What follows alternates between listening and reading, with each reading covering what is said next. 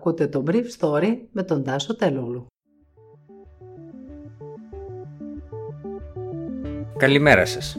Σήμερα είναι 5η 20 Μαΐου 2021 και θα ήθελα να μοιραστώ μαζί σας αυτά τα θέματα που μου έκαναν εντύπωση. Ο μέσος όρος των όσων είναι θετική πέφτει για πρώτη φορά κάτω από τα 40 χρόνια. Δύο σημαντικές βουλευτίνες της Νέας Δημοκρατίας διαφωνούν με το νομοσχέδιο που επιβάλλει τη συνεπιμέλεια. Hackers στην Ιρλανδία ζητούν 20 εκατομμύρια ευρώ για να μην διαρρεύσουν τα στοιχεία όλων των πελατών του Ιρλανδικού Συστήματος Υγείας. Η διάμεση ηλικία των επιβεβαιωμένων κρουσμάτων των τελευταίων 7 ημερών έπεσε την τελευταία εβδομάδα για πρώτη φορά κάτω από τα 40 έτη στα 39 όπως ανακοίνωσε ο Βασίλης Κικίλιας στην απογευματινή ενημέρωση του Υπουργείου Υγείας. Την εβδομάδα που μας πέρασε, είπε ο κ. Κικίλιας, σημειώθηκε αύξηση των επιβεβαιωμένων κρουσμάτων στις περιφέρειες του Βορείου Αιγαίου, των Ιωνίων νήσων, της Κρήτης και της Υπήρου. Ο Υπουργός Υγείας, την ώρα που έκανε αυτές τις ανακοινώσεις, είχε δίπλα τον πρόεδρο του ΣΕΤΕ, Γιάννη Ρέτσο. Όλες οι περιοχές που ανέφερε ο κ. Κικίλιας, εκτός από την Ήπειρο, είναι κλασικές περιοχές καλοκαιρινών διακοπών. Από την πλευρά του, ο κ. Ρέτσος επισήμανε ότι τα νησιά που καθυστερούν ακόμα στους εμβολιασμούς με το μονοδοσικό εμβόλιο της Johnson Johnson θα πρέπει να κάνουν ό,τι μπορούν ώστε να ανταποκριθούν στην τουριστική περίοδο.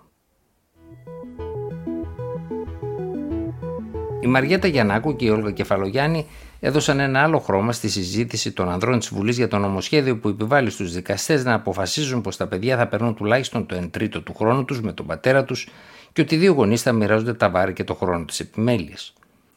Ενώ ο Υπουργός Δικαιοσύνης Κώστας Τσιάρας βάσισε τη μεταρρύθμιση του οικογενειακού δικαίου στη λεγόμενη θεωρία της γονεϊκής αποξένωσης, οι δύο γυναίκες πολιτικοί της Νέας Δημοκρατίας τον κατηγόρησαν ότι δεν παίρνει υπόψη του την πραγματικότητα των οικογενειών μετά το χωρισμό των δύο γονέων. Χθες το βράδυ, ο κ. Τσιάρας είπε ότι φέρνει νομοτεχνικές βελτιώσεις εν ώψη του γεγονότος ότι η επιστημονική υπηρεσία της Βουλής είχε αποδοκιμάσει ορισμένες διατάξεις του νομοσχεδίου.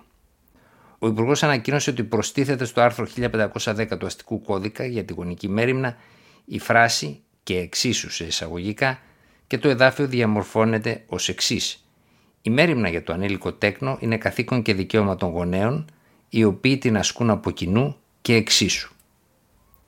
Επίσης, με νομοτεχνική, όπως χαρακτηρίστηκε βελτίωση, εξαιρείται η περίπτωση της ενδοοικογενειακής βίας από τη δυνατότητα προσφυγής σε διαμεσολάβηση για την άσκηση της γονικής μέρημνας. Αυτό σημαίνει πρακτικά ότι αν υπάρχει ενδοοικογενειακή βία και ότι έχει ξεκινήσει δικαστική διαδικασία, η διαμεσολάβηση αυτή δεν έχει κάποιο νόημα. Προηγουμένως, η Υπουργός Παιδείας Μαριέτα Γιαννάκου είχε προειδοποιήσει ότι αν δεν υπάρξουν αλλαγές στο νομοσχέδιο, δεν πρόκειται να το ψηφίσει.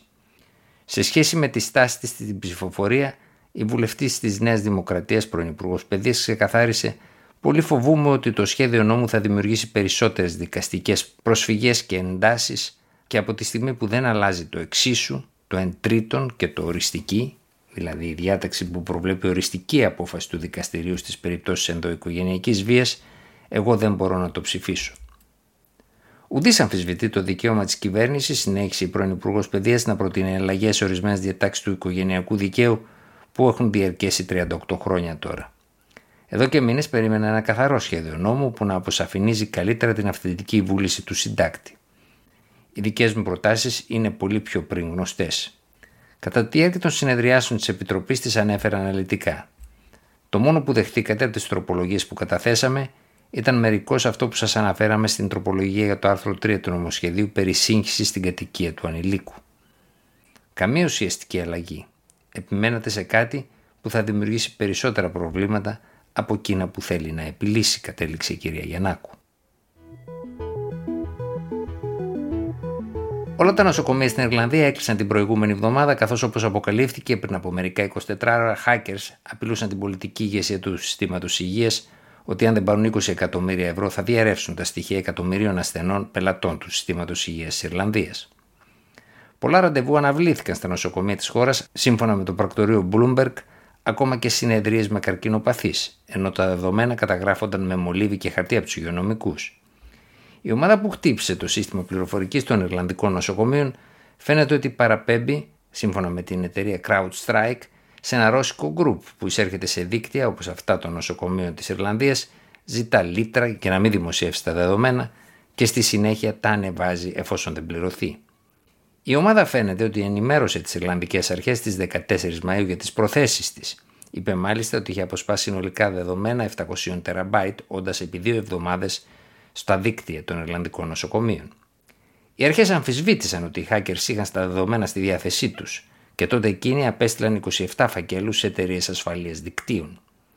Οι φάκελοι περιλαμβάνουν ατομικούς φακέλους ασθενών, πρωτόκολλα καταγραφής παρηγορητικής ιατρικής για άλλους ασθενείς, αλλά ακόμα και παραγγελίες νοσοκομείων στους προμηθευτές τους.